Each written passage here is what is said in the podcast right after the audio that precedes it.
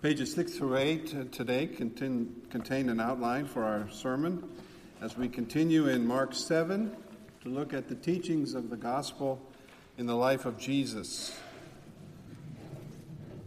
This is Mark 7, verses 24 through 37, as we continue in the life of Christ. Jesus left that place and went to the vicinity of Tyre. He entered a house and did not want anyone to know it. Yet he could not keep his presence secret. In fact, as soon as she heard about him, a woman whose little daughter was possessed by an impure spirit came and fell at his feet. The woman was a Greek, born in Syrian Phoenicia. She begged Jesus to drive the demon out of her daughter. First, let the children eat all they want, he told her, for it is not right to take the children's bread and toss it to the dogs. Lord, she replied, even the dogs under the table eat the children's crumbs. Then he told her, For such a reply you may go. The demon has left your daughter. She went home and found her child lying on the bed and the demon gone. Then Jesus left the vicinity of Tyre and went through Sidon down to the Sea of, of Galilee and into the region of the Decapolis. And there some people brought to him a man who was deaf and could hardly talk. And they begged Jesus to place his hand on him. After he took him aside away from the crowd, Jesus put his fingers into the man's ears. Then he spit and touched the man's tongue. And he looked up to heaven and with a deep sigh said to him, Ephphatha, which means be opened. At this, the man's ears were opened, his tongue was loosened, and he began to speak plainly.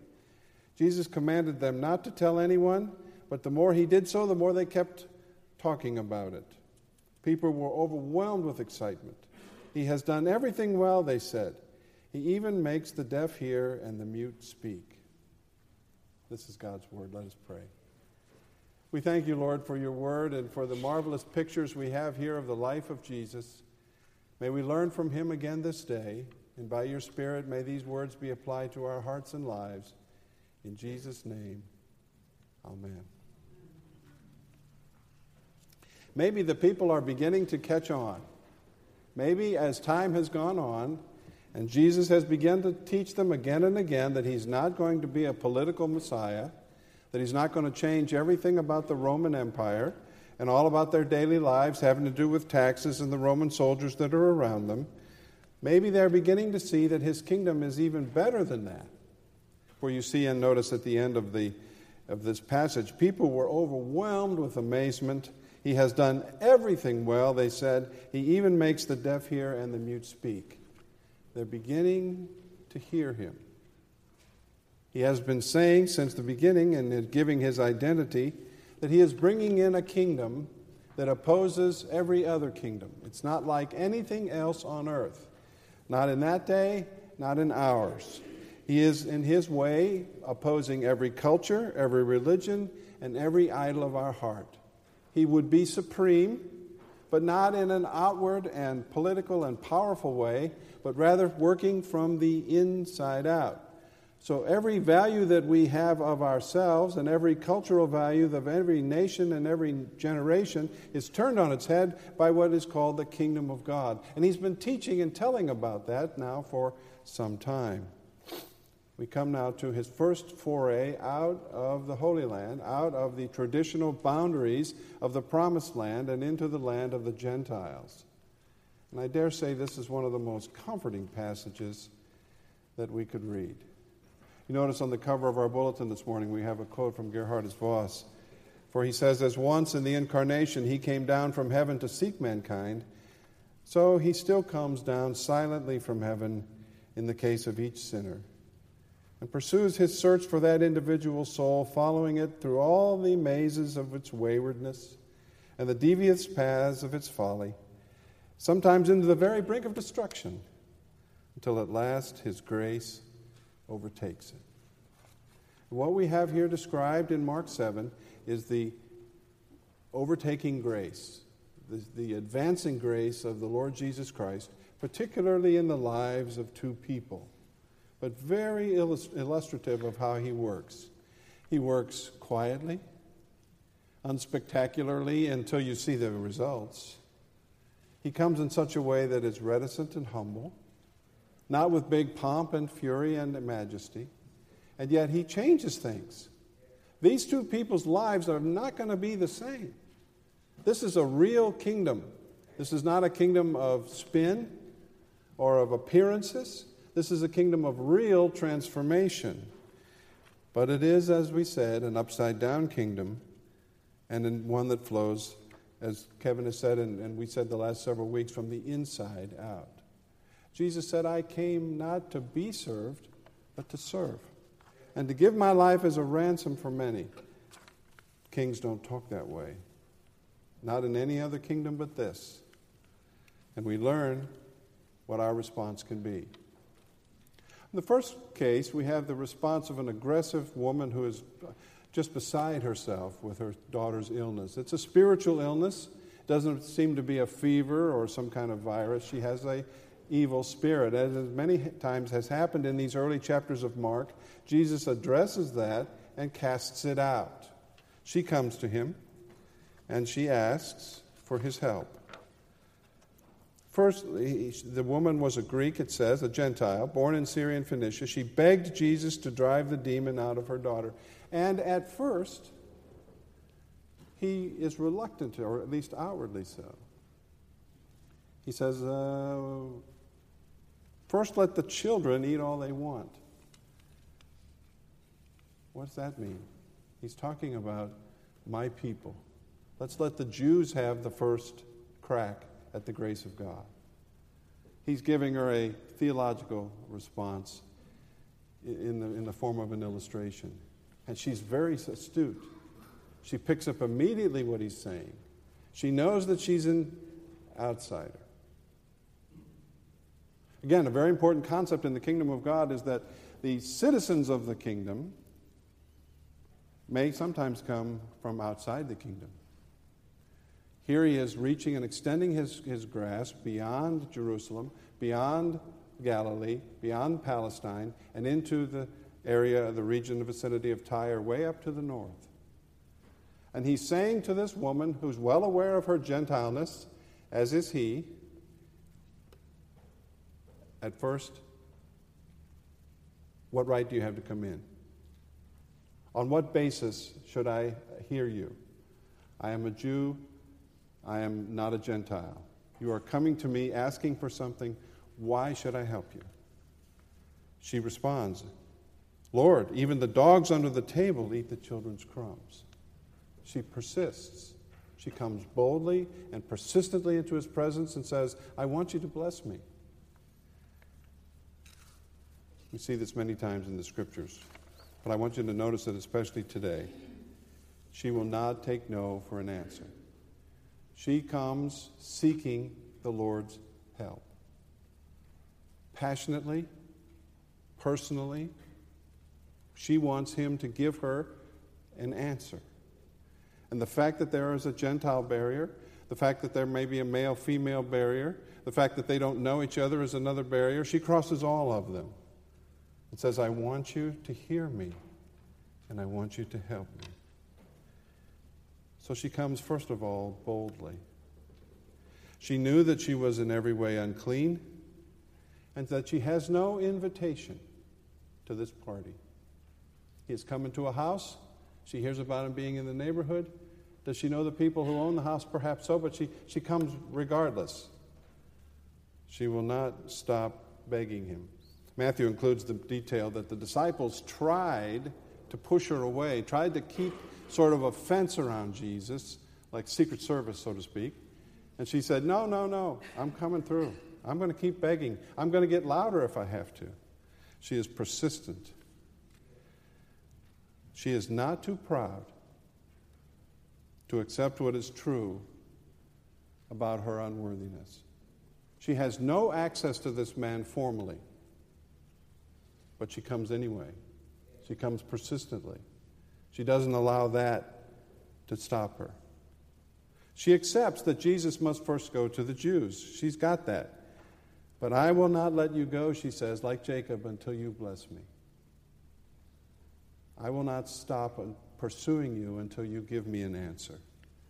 She is neither too proud to come and ask again and again, nor does she feel too lowly about herself, too self loathing to say, Well, I guess I just don't deserve these things, so I'll just move along. Thomas Cranmer, in his statement regarding the table of the Lord, captures this attitude. He says, We do not presume to come to this thy holy table, O merciful Lord, trusting in our own righteousness, but in thy manifold and great mercies. We are not worthy so much as to gather up the crumbs under thy table, but thou art the same, Lord, whose property is always to have mercy.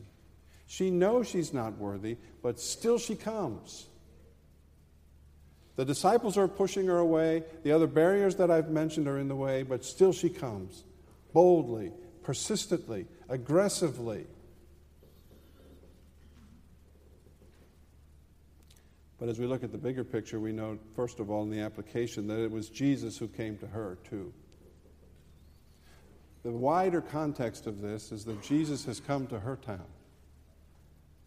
And though he hasn't set up a, a, a place of someone who would take all comers and announced himself publicly, like, uh, like Lucy selling uh, lemonade and peanuts, she, he, he has come to her place and he is working in her heart. He is drawing her to himself. We can't see it, and certainly not being involved, we can't feel it, but so it's happening. Jesus deliberately came to her area. It is no accident that she learned about him, and it is no surprise to him that she should appear. He is seeking and saving the lost. And just as he knew that Zacchaeus was up in the tree, so he knew that this woman lived in Tyre in the vicinity and had a daughter who was not well. But for her part, I note, it is just as much a rejection of the love of God to refuse to seek Him on account of your unworthiness as it is to reject that love on the basis of your self righteousness. The Pharisees say they don't need a Savior because they're saving themselves. She might have said, I, don't, I need a Savior, but I can't have one, and so I'll just quit. But she persists. She continues to seek like the woman who grabbed the hem of his garment, like the man who was lowered down through the ceiling. She continues to pursue Jesus through any means that she has. And she doesn't let her unworthiness and her lack of access to him stop her. Her boldness and her persistence, as I say, model how we may and how we should approach God. Boldly, the Hebrews writer writes, Let us come boldly before the throne of grace And certainly she does. Another illustration comes to us from Jesus' life in Luke 7, where another Gentile comes boldly before him and sends his servant and says, My servant is ill. Please just say the word and he'll be well. And Jesus ultimately says, I haven't seen faith like this in the whole nation of Israel. This man comes boldly to me and he asks what he wants and, and, and he, he persists until I answer. Now, we could misapply this and say the key element here is boldness. Now, the key element here is Jesus' grace. But the lesson is that we may come boldly before the throne of grace and should, even if we feel that we have been by our own sins disqualified or because we feel by our own self loathing or self depredation that we are not worthy. So I say to conclude this first section don't be too proud to accept what the gospel says about your unworthiness. She accepts it. I'm an outsider. I have no access here. I'm a Gentile among Jews. I'm, in, in a sense, an unbeliever among believers, but I'm asking you. And Jesus commends her for it. Secondly, don't be too despondent to accept what the gospel says about how loved you are. You might say, Well, I'm just a Gentile and I have no access to Jesus, so I won't bother him today. Jesus is using this person to illustrate that his kingdom is made up of people who seek and, and search for him, like Zacchaeus did. Secondly, we have this story of the man born deaf and blind and dumb. How can we approach him this way? Why, why is it that we can approach him this way? The man is there, and his, this, in this instance, his friends bring him like the one who was lowered through the ceiling. There, some people brought him to him, a man who was deaf and could hardly talk, and they begged Jesus to place his hand on him.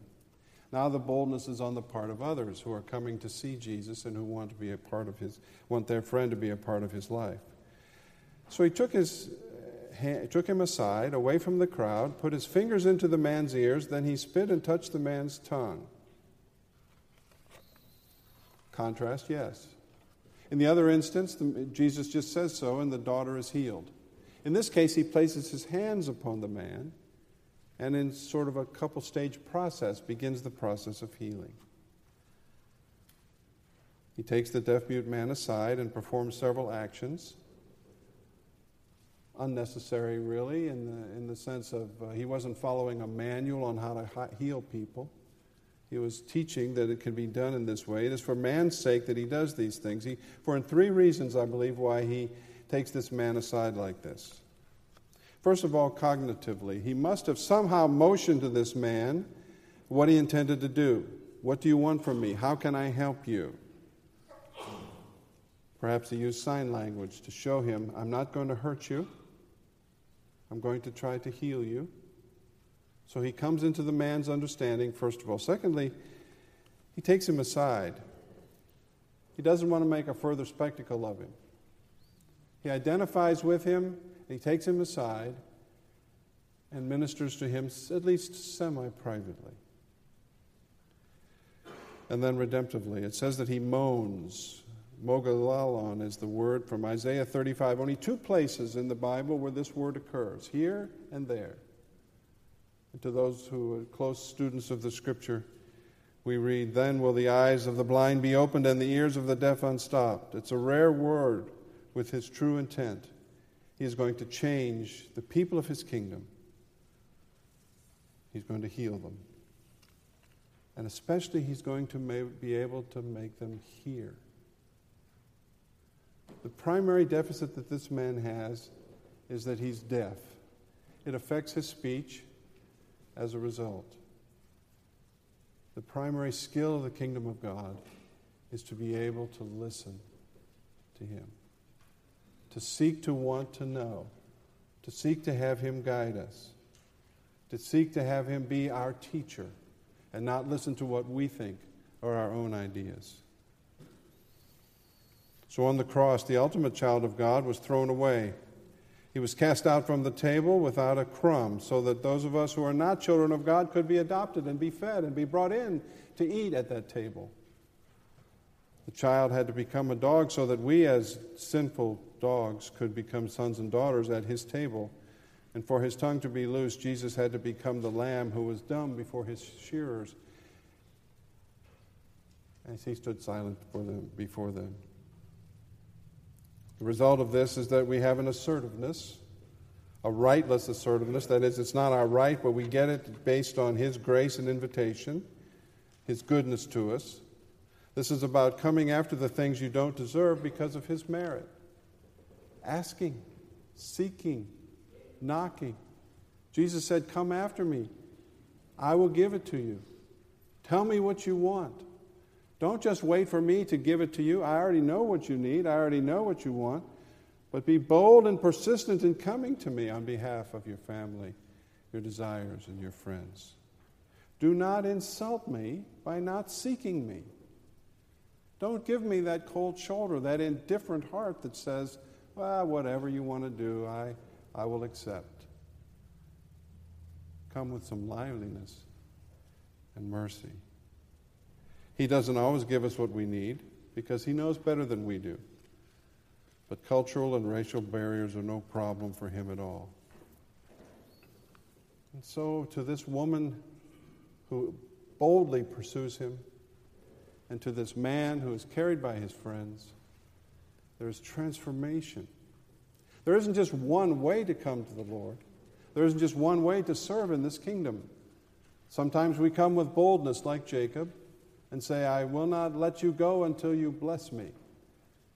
And sometimes we come when others bring us, and the Lord operates on us as a great physician to bring healing and change. And so I come to the final statement and quote there on the last page 8. Open to him are a thousand ways to bring you and me to the very place and point where he desires to meet us. How many of us would have been saved if the Lord had waited until we sought him out? Thanks be to God, he is a Savior who seeks the lost, who with his eyes supernaturally farsighted discerns us a long way off and draws our interest to him by the sweet constraint of his grace until we are face to face with him and our soul is saved. So, the title of the sermon, The Sweet Constraint of His Grace. Jesus is operating both on the aggressive woman and the passive man to touch and to reach into their lives and pull them to Himself. And so He continues to operate upon us by the sweet constraint of His grace to teach us about His kingdom, to offer us a place in His family and to guide us in our daily lives. This he is doing now for you and for me. For just as once he came in his incarnation to minister to these people, so now he continues by his Spirit to reach down and minister to us today by the sweet constraint of his grace.